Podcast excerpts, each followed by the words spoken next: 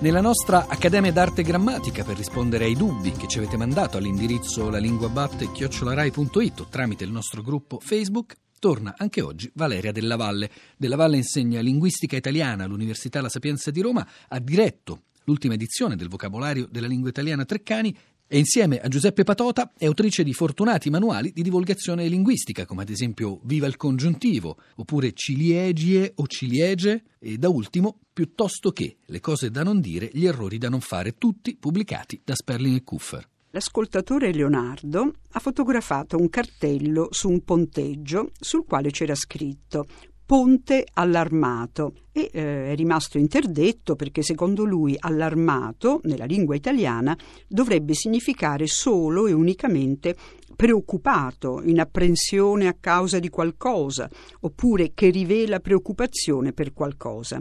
Ora io capisco lo sconcerto, il fastidio eh, di Leonardo, ma devo anche ricordare che nel linguaggio burocratico, nel linguaggio tecnico, allarmato, riferito a un impianto, a una struttura o, come in questo caso, a un ponteggio, ha un significato preciso e significa dotato di un sistema di allarme e mh, mm, molto spesso, per esempio, nelle banche eh, c'è un avviso eh, sul quale è scritto porta allarmata.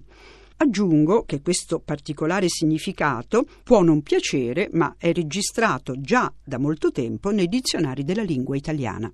Dario scrive che gli capita spesso di sentire usare parole che i vocabolari non registrano e tra queste cita il verbo stranirsi. E Dario si chiede un po' polemicamente quanto tempo dovremmo aspettare per vedere ufficialmente approvate parole che i parlanti hanno già promosso nell'uso. Beh, in questo caso devo difendere i lessicografi, cioè gli autori e redattori dei vocabolari, perché il verbo stranirsi, col significato di innervosirsi, irritarsi o anche inebetirsi intontirsi è stato registrato come verbo intransitivo pronominale fin dal 1994 nel vocabolario della lingua italiana della Treccani diretto da Aldo Duro e successivamente anche nel grande dizionario italiano dell'uso diretto da Tullio De Mauro nel 1999. Ehm, aggiungo che se Dario ne avesse proprio voglia potrebbe anche controllare nel grande dizionario della lingua italiana